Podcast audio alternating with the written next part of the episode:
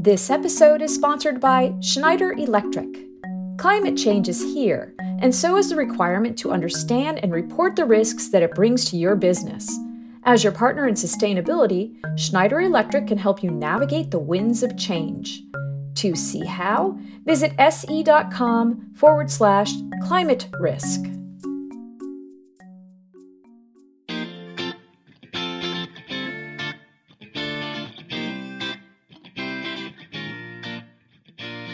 From GreenBiz Group, welcome to this week's edition of 350. I'm Joel Makower here in Oakland, California.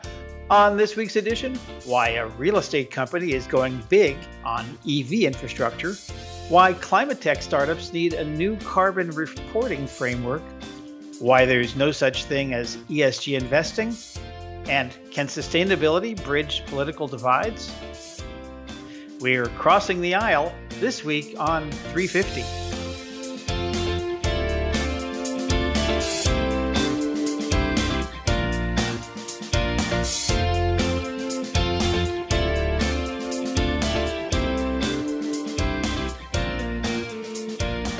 It's December 2nd, 2022. Welcome to another episode of GreenBiz 350.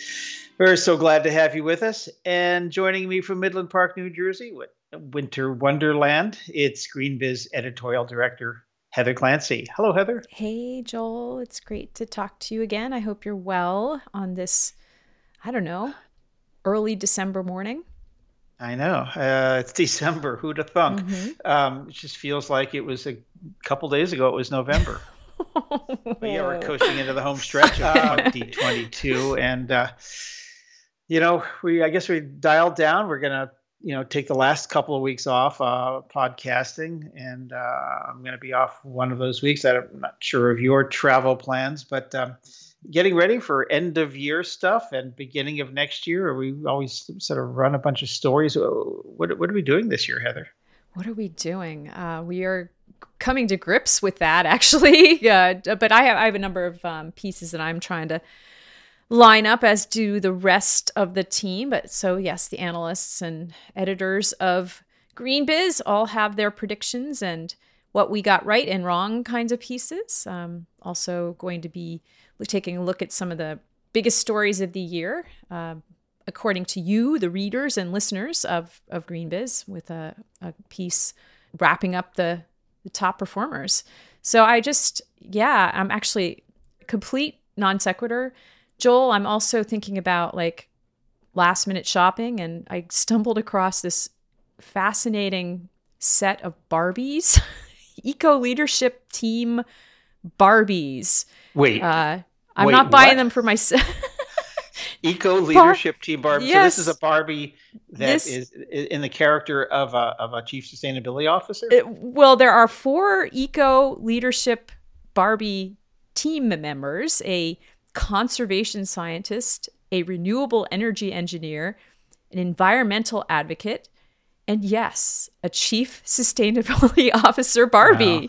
And she has a pink suit. I don't know about pink, but mm. hey, anyway, I'm just, yeah. I just, someone, um, actually a CSO uh, talk uh, hat tip to uh, Nikki King from Unilever, a chief sustainable, I mean, a sustainability professional. She uh, was uh, happy, happily uh, talking about this on LinkedIn this week, and I just hat tip to her. so let's, pardon the expression, unwrap this a little bit. I imagine that. Um, that eco Barbie is made from sort of all kinds of eco groovy materials? Mm, partially. It looks like they're doing this from recycled plastic. I remember Mattel had a recycled plastic um, initiative that they announced, I think about a year ago. They were collecting toys. And I know that uh, our colleague Deanna Anderson is actually doing some follow up on that. But um, yeah, this is just, I, I don't know, I just one of these I'm just. How do you feel I'm, about that? I, I, will just tell you, I'll lay my cards on the table here. I'm of two minds here. One is that it's great that a, a major brand, a global brand, uh, iconic brand uh, called Barbie, is is uh, stepping into sustainability roles, um, and, I think that's good. Uh, I, I also, you know, sort of is this uh, just uh, you know pay no attention to the rest of the company with, that's using mm. you know mm. non-recycled plastics or who knows what? I haven't really dived into what Barbie or Mattel products are made from.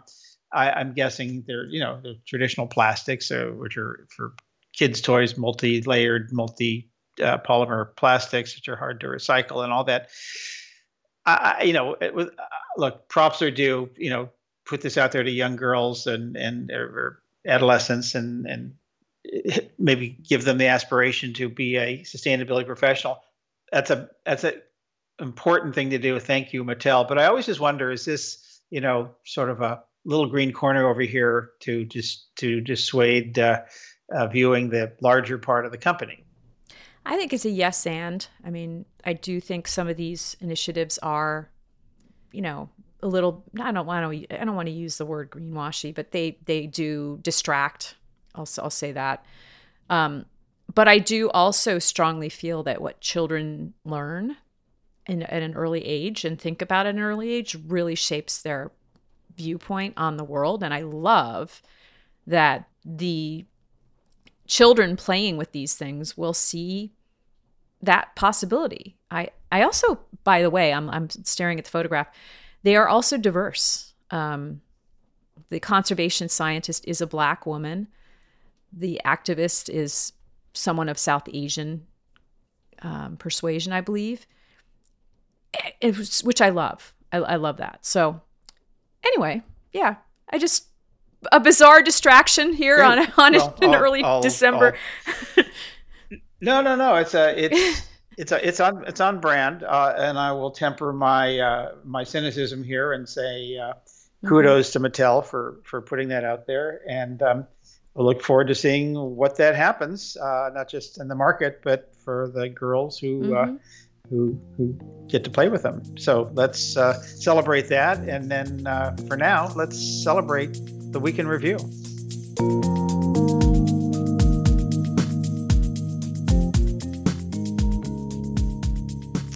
So let's start with a story that comes from three, count them, three authors. Uh, uh, Lee Recht from uh, Ada, uh, from Aleph Farms, an Israeli uh, startup. Um, my old friend Amy Christensen, who's the CEO of Christensen Global, and Rick Saines from uh, a consultancy called Pollination. They wrote a piece about the need for uh, sort of creating new metrics and measurement systems for startups uh, when it comes to sustainability. Um, most of the frameworks that exist, the Science Based Targets Initiative and others, um, are really about taking legacy companies and and you know retrofitting them in, in more sustainable ways.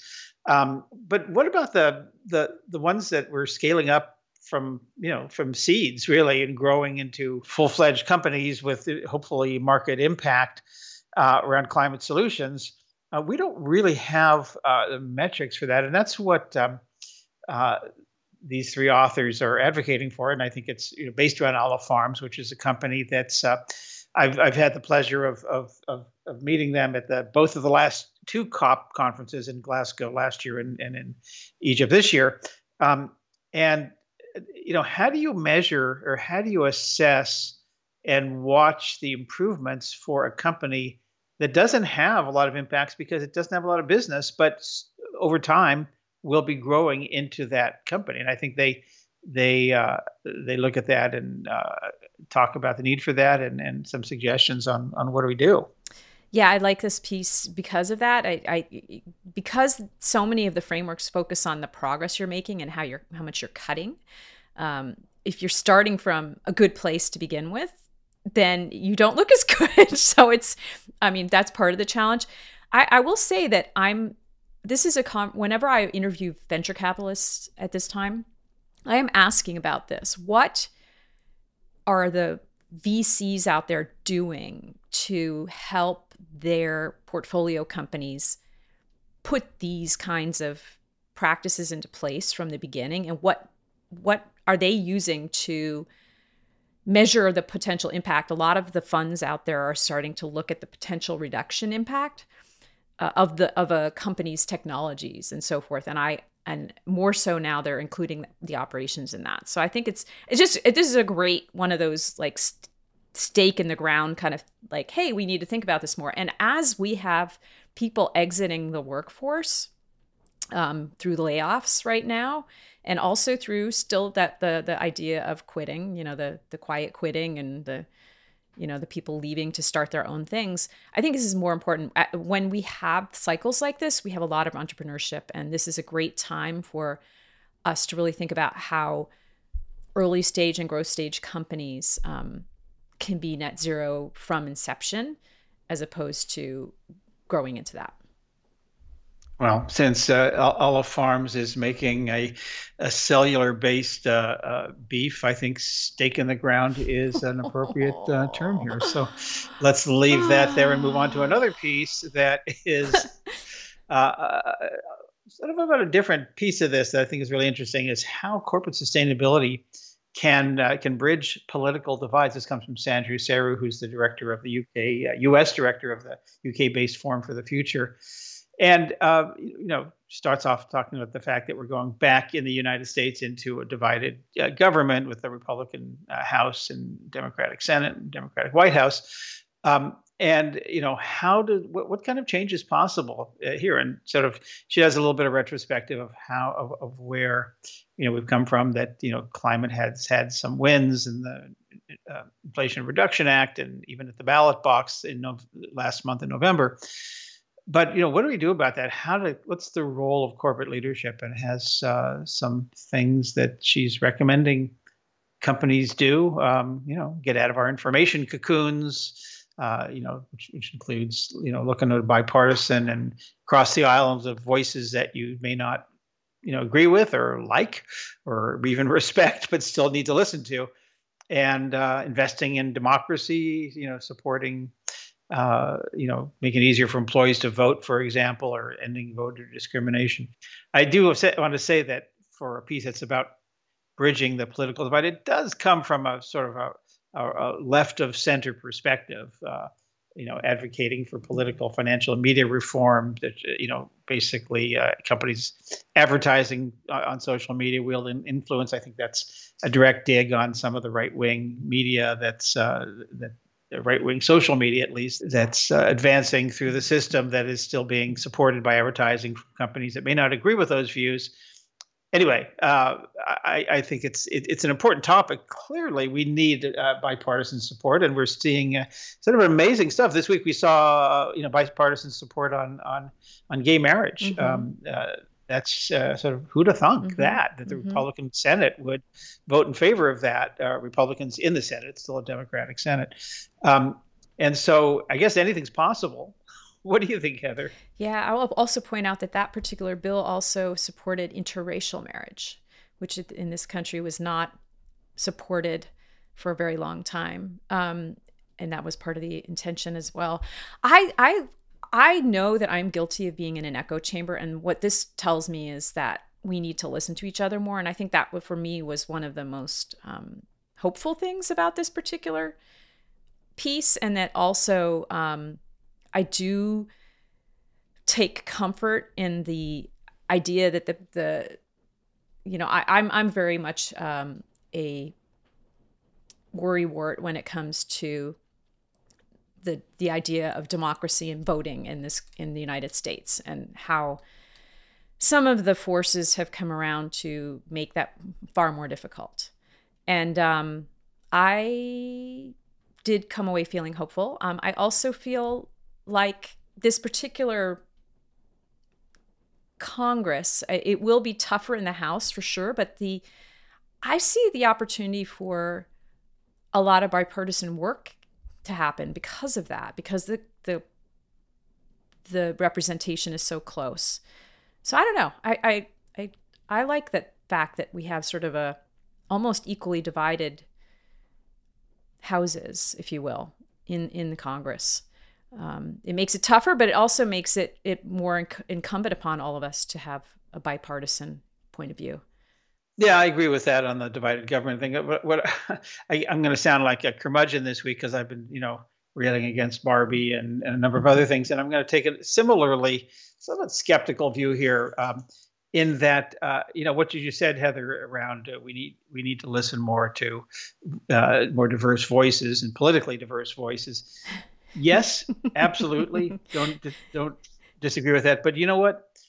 Uh, six years ago, after uh, Donald Trump was elected, you know, somewhat surprisingly, uh, we said the same mm-hmm. thing we said, you know, we need to get out in the field. We need to talk to Middle America. We need to talk to go to red states and, and really understand what they're thinking of because obviously we didn't and we misjudged them, and that's how we ended up with Trump. Um, we've been singing this song for a while, and look, I'm, mm-hmm. I'm, I'm as guilty as anyone in terms of living in a bubble, um, and uh, and I do from time to time, but not regularly enough, force myself into uh, media that I would no, not normally be consuming um, just to see what the what the uh, voices are. And you may have seen on the internal yes, Greenbiz Slack channel this week, I've passed along a couple yeah. of, uh, of videos that are just. I, I just have to say, right wing hit jobs about ESG, saying it's basically, and this is almost a direct quote, will destroy America as we know it. Um, and and one another one that's saying that uh, offshore wind energy is is kind of the worst environmental thing to ever happen. Um, and so, you know, we don't have, we don't need to agree with those. We don't need to like those, but we need to understand what other people are saying. And so, I think yeah. if if that's that's the only thing that comes from from this divided government is that we just listen a little bit better. Um, now I'm being more of a cockeyed optimist. Uh, I think that will that will be a win. But you know, know what a win is. Let's let's go to the last story because I think a win is something that that I don't think uh, anyone's going to argue with. And this is a piece from uh, Ashna Agarwal, who's uh, with a nonprofit called uh, Power for All, which looks at uh, the uh, accessibility of not just electricity but but renewable electricity in the world's poorest nations and communities. Um, wrote a piece called "The Clean Energy Sector Needs More Young People," and you know sustainability needs more young people in general. But I think what this is about in particular is uh, in a lot of the companies where uh, Power for All is working India, Kenya, Nigeria, Uganda, Ethiopia um, upskilling uh, the youth to take on the, the jobs for uh, distributed, clean, renewable energy uh, that in some in many cases brings electricity for the first time to communities um, or if not, at least it brings clean energy and and uh, obviates the need for burning de- dirty diesel, uh, which is extremely unhealthy for people and the planet. And so, how do we uh, create the programs that train young people in those parts of the world um, to to take on these jobs? Uh, and I cites a report called "Powering Job Census" that uh, Power for All did uh, to uh, and, and found that um, you know some of the some of the needs out there. Um, and one part I know that you'll uh, uh appreciate if you weren't aren't already just about to jump in and talk about, but I'll, I'll step back and let you. Is this the report found that women's participation in uh, distributed renewable energy has improved uh, in all mm-hmm. of the in most of the companies they the countries they focused on all but India. Yeah. So I I uh, yes, I do appreciate that, and I I think that one of the things that I really took away from this piece is that we so Africa is such a, a crucial continent right now, and and the countries in Africa to pull off this transition, and and we and we have this sort of cusp of a tipping point where youth is going to either they're going to find jobs in some place or at least try to find careers in some in some industry and why not distributed renewables? Um, because that's where we want their expertise to, to go and rather than fossil fuels. Let's just be candid here because that's where it could go.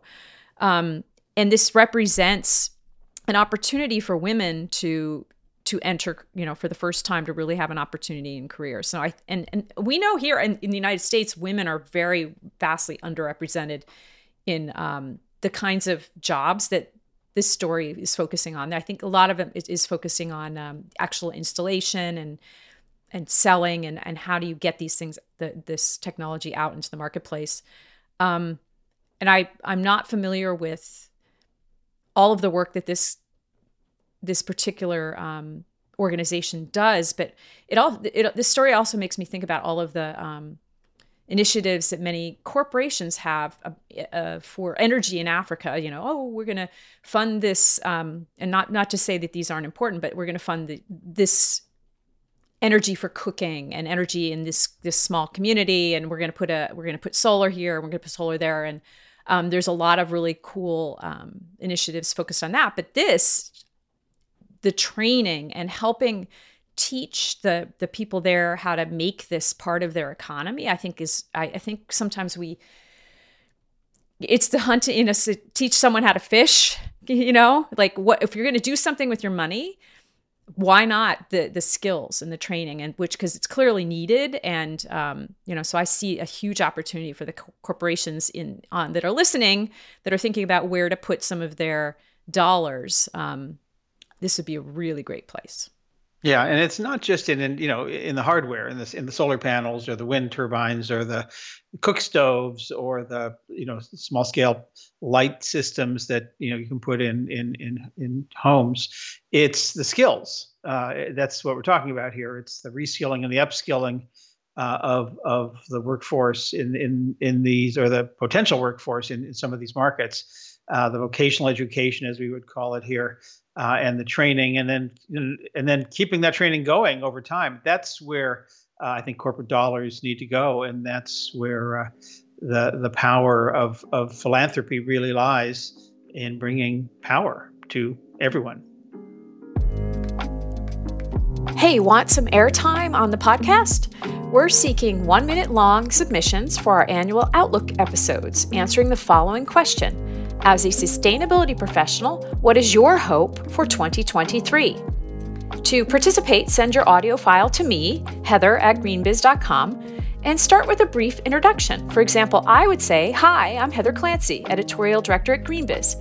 And my hope for 2023 is that corporations will finally start embedding climate justice considerations into their climate action and sustainability plans. Blah, blah, blah, blah. Okay, you get the idea. The deadline for submissions is Monday, December 12th, and selected responses will be aired in the December 16th and January 7th episodes. So come on, get talking. Hope to hear your submissions. I'm Grant Harrison, Director for Sustainable Finance and ESG with GreenBiz Group, and I made a visit to Boston last week, where I eventually ate turkey with my partner's extended family, but before I did, I made a few stops to visit sustainable investing leaders in Beantown, of which there are many. Boston is home to so many of the institutions that have been doing ESG before it was cool, so to speak. Firms like Green Century Capital Management, Boston Common Asset Management, and Trillium Asset Management. Trillium was founded by Joan Bavaria, often referred to as the founding mother of socially responsible investing. The founding mother was also instrumental in launching key institutions in the sustainable investing space like Ceres and US SIF. That's the Sustainable Investment Forum. I sat down with Elizabeth Levy, Trillium's head of ESG strategy, in her office in Boston to chat through what characterizes the firm's 40 years of investing for a better world, as they say, and some of her thoughts on the most critical sustainable investing topics du jour. First things first 40 years of investing for a better world. I just want to focus on that because better world could look a lot of different ways. And you've been doing it for 40 years. Here we are. The world is pretty good, depending on where you are on it, and who you are.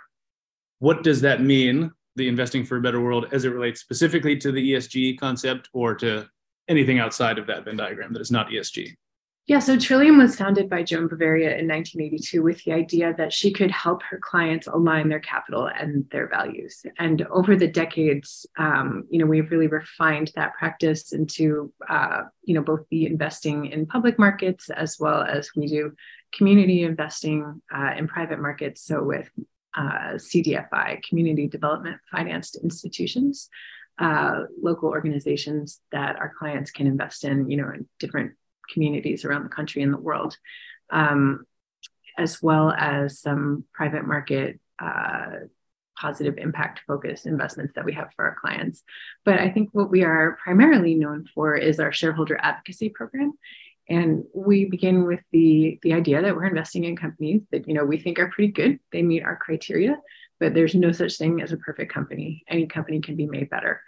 And uh, so our really skilled shareholder advocacy team, there are five or six of them now, uh, have you know a great reputation over the years of working with companies to improve their practices. And I think we have a solid track record of seeing issues, sustainability related issues that are going to become material before they do. So, mm. for example, food waste was something that we were working on with a number of the companies we invest in a few years before everybody else started. Uh, and so we had brought that conversation up. Similarly, we had been asking companies to report on their uh, their diversity data that they already file with the government, the EEO1 data that they're already collecting and reporting on privately. We had been asking them for years leading into 2020 to start making that information public. Uh, and so we think that the companies that you know we've been bringing this topic up with in 2018, 2019, 2020 were much better prepared for what happened in the summer of 2020. Mm-hmm. So I, you know, I think that is um, really one of the the strengths of Trillium is that program where we help the companies that we invest in become more sustainable, as well as at the same time we also do some um, policy engagement. So you know, writing letters commenting to the SEC or occasionally meeting with government representatives testifying uh, at either you know state or municipality uh, levels and meeting with politicians.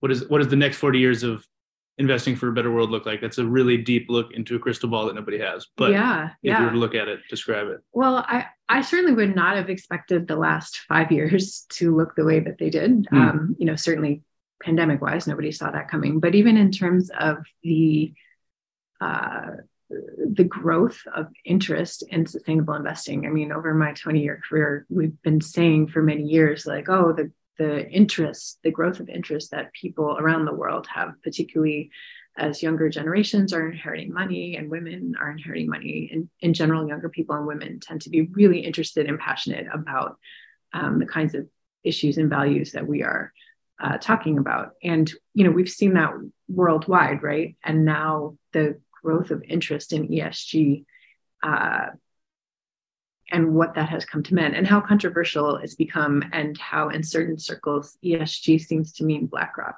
Like mm-hmm.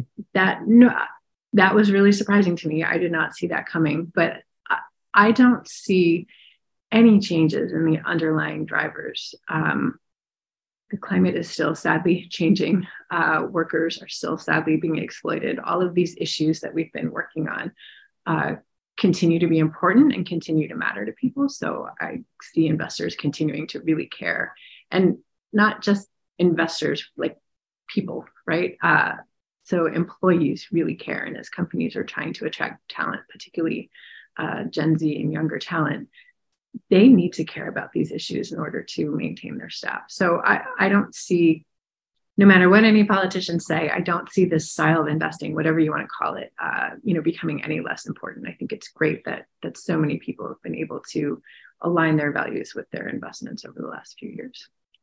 Well, let's carry on with the. You mentioned the style of investing, and we talked a little bit before about this on the nature of ESG investing. One key line being there is no such thing as ESG investing, which thankfully many, a few people, not many, have been putting out in the, into the ether of ESG, but that doesn't seem to dissuade people from still saying, and I'm probably guilty of calling ESG investing in my own newsletters, to be honest.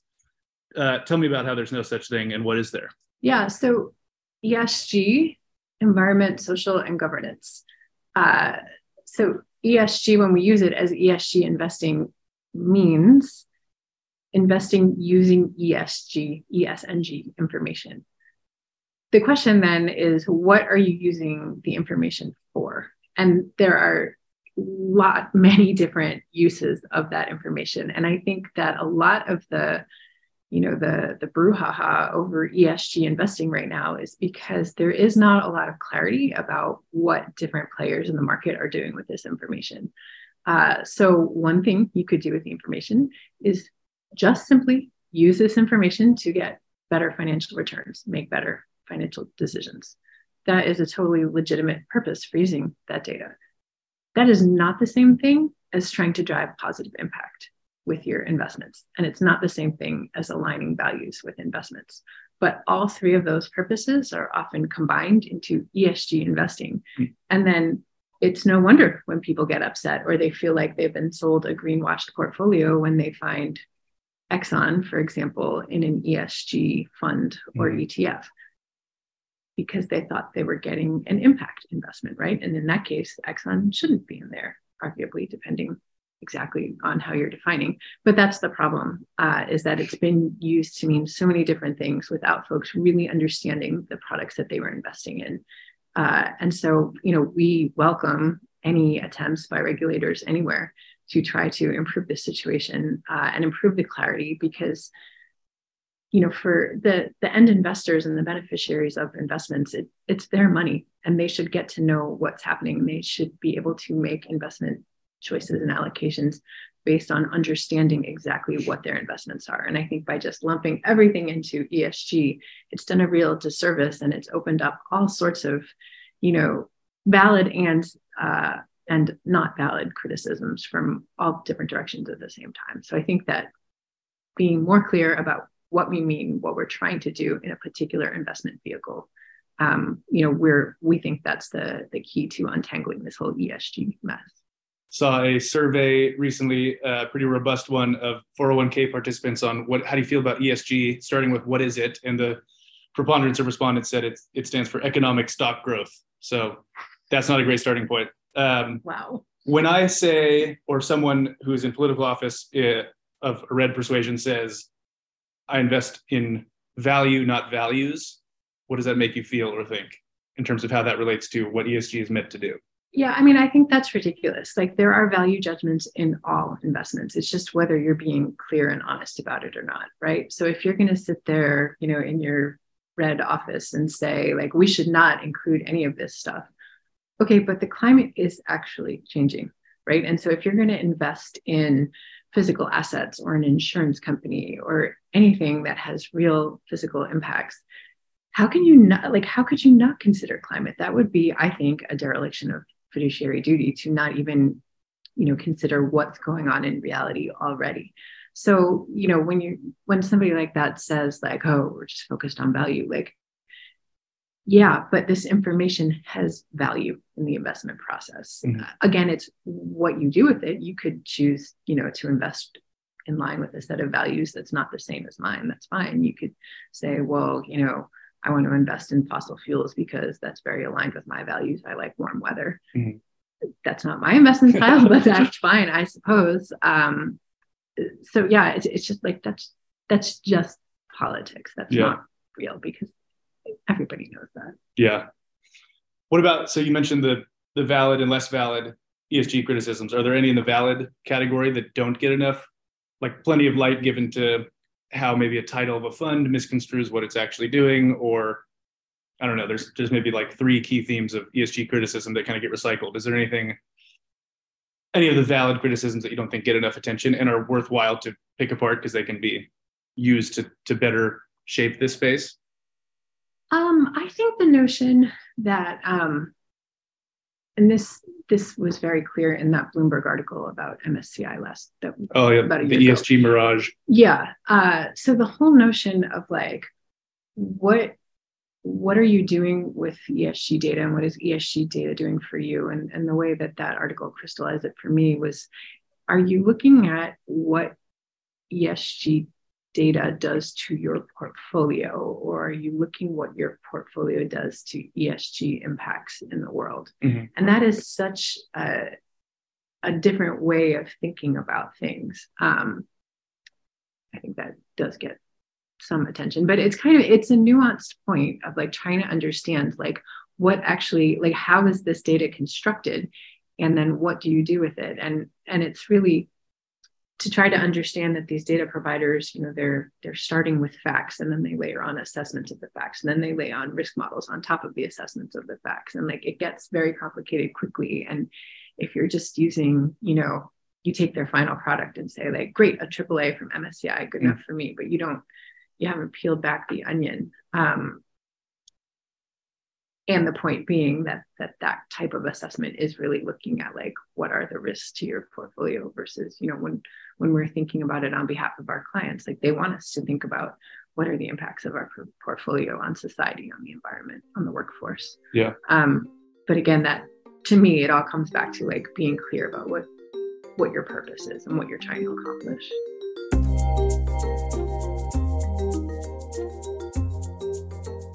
Veris Residential is proud of touting its status as the first U.S. real estate company to join the EV 100, an initiative focused on promoting adoption of electric vehicles. Its commitment is to install charging infrastructure for staff and customers at 20 locations by 2030. Karen Casmano, the company's head of sustainability and ESG, joins me to discuss that agenda. Karen, welcome to GreenBiz 350. Hi, thank you, Heather. Thanks for having me. It's super to have you here, and uh, it's wonderful to talk to someone else from New Jersey for a change. So, thank you for that. um, I think it would be really helpful to have some context about Ver- Veris. What sorts of properties does your company manage? So, like, let's start there. So, Veris Residential is an environmentally and socially conscious real estate investment trust. Uh, we own, operate, and acquire and develop holistically inspired Class A multifamily properties that meet the sustainability conscious needs and lifestyles of our residents. So we have different types of properties. We, we, we currently manage over 20 properties, of which some are, you know, garden style, and we have mm-hmm. mid-rise, and we do have some high-rise mm-hmm, mm-hmm, mm-hmm. buildings, mostly in the Northeast. And you know, of the 20 buildings, you know, some of them are JV ownership, but you know, but we do manage them, so we have operational control to, you know, create some of these initiatives. It's interesting you mentioned sustainability as part of like a company's mission um, which I think is notable. So, how does EV charging infrastructure play a role in the company's kind of large climate action agenda? So, like, why that particular investment? So, when we announced our um, transformation to become more sustainability focused, we felt that EV charging was a priority. And, you know, we look at it as a, we're trying to attract environmentally conscious residents and, you know, giving saying that someone who drives an EV vehicle, an EV, would probably, you know, have that as a lifestyle that would match our mission. And as you, you know, if you're able to, you know, give them the infrastructure and promote this, and you'll get the residents that you would want in your portfolio or need to to get your climate, create your climate impact, because hopefully when they're using energy in their space, they'll be more conscious they'll follow. We, we have a concept of our green lease or a, like a lifestyle addendum to live so if we can have these amenities eco-friendly amenities we would attract people and residents that would live a lifestyle that would help us with our climate also our our staff you know they can park at these so that directly impacts our scope 3 emissions that we would report um, so if we can have our, our employees can park in our spaces.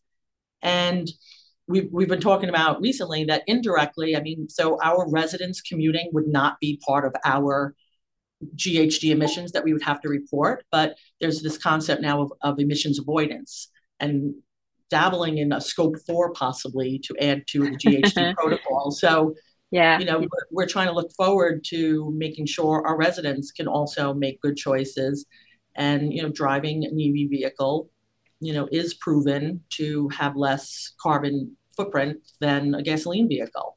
Yeah. I do hear that scope four uh, concept uttered more often of late. Um, just curious, and maybe this depends on the building, but do the residents get direct incentives for these for these sustainability improvements? So, so in other words, if it's a green lease, are they paying um, their electricity bills? Are they paying your your utilities, which where this would help offset some of their own costs, or is it this is embedded into their their overall rent? So for utility usage and electric and gas, most of our buildings are set up where the residents actually pay separately. Mm-hmm. So within their space, they are paying for their own electric and gas and water and you know anything that'll mm-hmm. affect the environment so we again just by providing the ev chargers we feel that we're going to attract residents that want to live that lifestyle and are going to be more energy focused and efficient and and following so we give i would say suggestions it's not really like oh you didn't do this so you can't be in our space it's more of suggestions mm-hmm. on in our lease maybe when to set down temperatures what temperatures to use so um, the EV chargers are in our garages, so our residents will have access to it, and that would be on our our house meter. So, That's on your dime. Okay. Yeah. Mm-hmm. So any mm-hmm. of the electric usage there, and that becomes part of our scope two. Um, you know, and electric usage. So that would be so as residents are using those, yes, that goes into our scope two. But the residents will not. You know, that would not affect them. So, is there uh, to get more granular um, about the, the, infrastructure that you're charging, that you're installing? Um, how do you figure out the per tenant investment scenarios? Like, I'm these imagine you mentioned lots of different ranges of buildings. Some some of the high rises that I'm thinking about in Jersey City, where I know you're sitting right now, have a lot of people in them. Um, many of those people probably commute using public transit, but like, how do you figure out? Okay, in this building, we think we need X number of chargers. Like, how, how what is the formula you use to figure that out? So we have started. We're going to put out um, surveys because mm-hmm. we're at a point where exactly that question is coming up. Where and we want to be forward thinking. We want to think ahead. So we want to know who is moving into our building. What do you would you buy an EV charger if we made it stations more available for you that you would be able to charge? So at this point, I don't think there's actually a formula. It's we're seeing need. We just put in at our Haus25 um, new development, uh, like 12 charging stations with two ports. So that's considered 24, 24. charging units, right? Mm-hmm. So, and I drive by there sometimes just to see, and, you know, being an EV driver myself, and I'm seeing a lot of spots open. So, you know, we're happy. We, we think that they're going to get used. So we, we're ahead of it, you know, we're, and if we need to put more, we will. But we were trying to put more. We're always forward thinking because honestly, it's more expensive to do it after the fact. So we mm-hmm. planned ahead.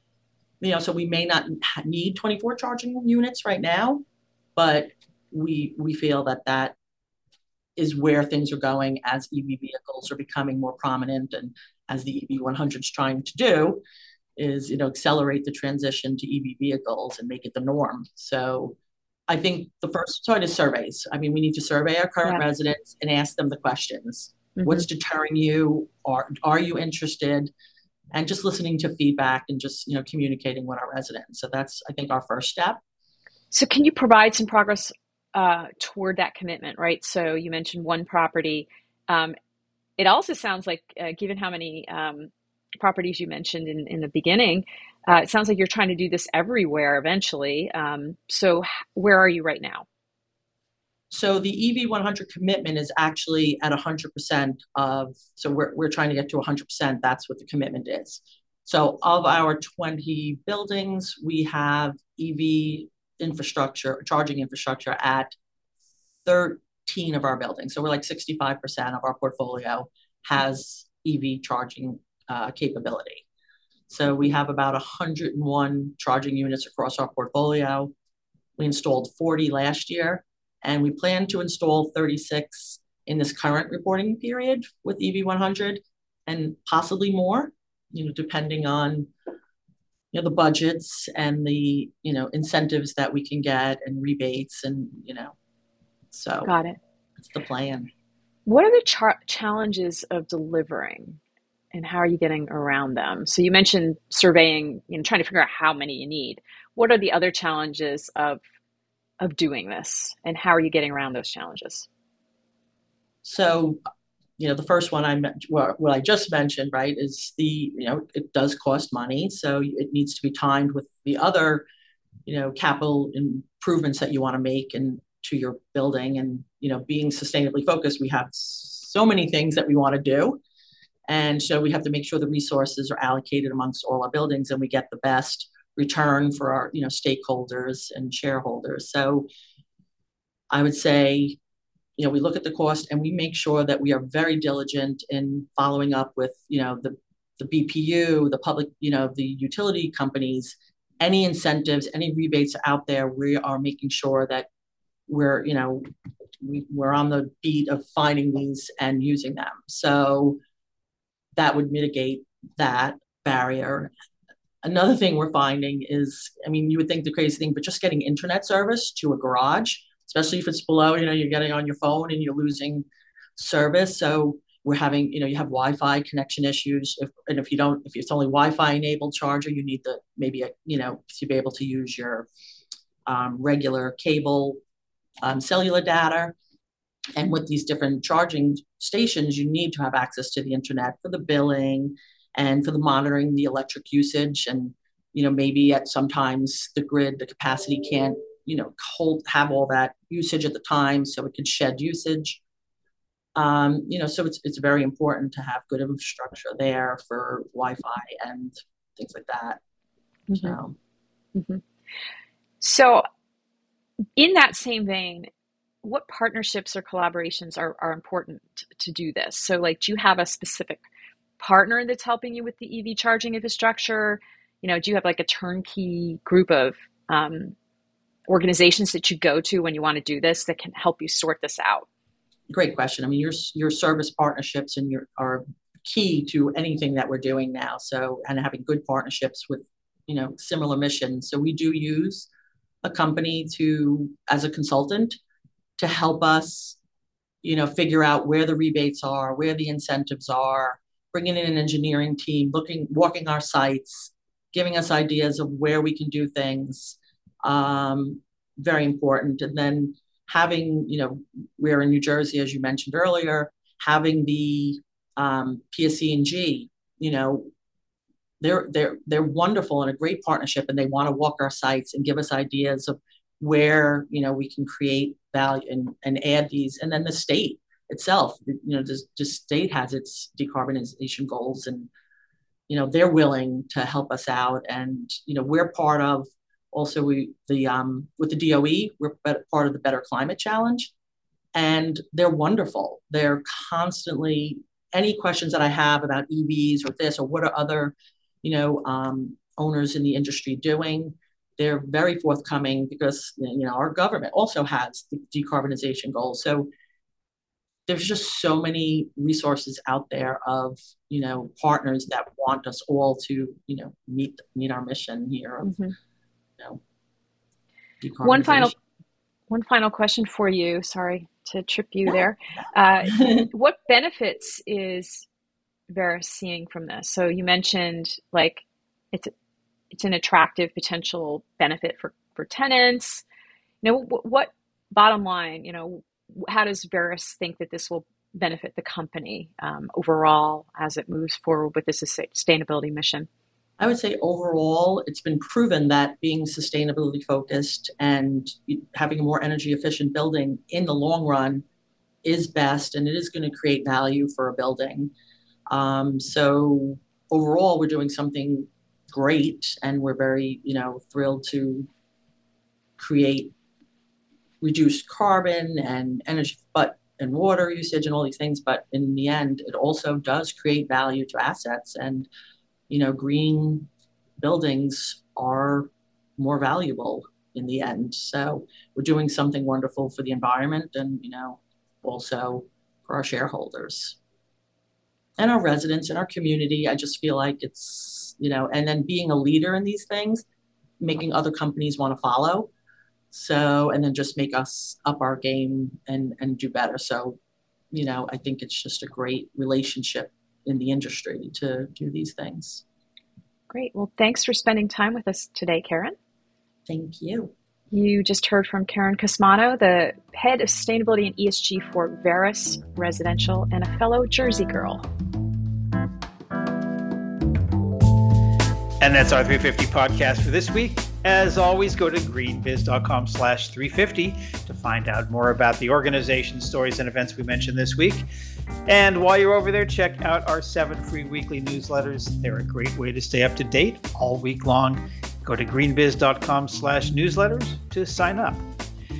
We welcome your comments, your questions, your tips. Just hit us up at 350 at greenbiz.com. And Heather and I will be back next week with another edition of GreenBiz 350. Until then, from all of us here at GreenBiz Group, I'm Joel Makower. We'll see you next time. This episode is sponsored by Schneider Electric. Climate change is here, and so is the requirement to understand and report the risks that it brings to your business. As your partner in sustainability, Schneider Electric can help you navigate the winds of change. To see how, visit se.com forward slash climate risk.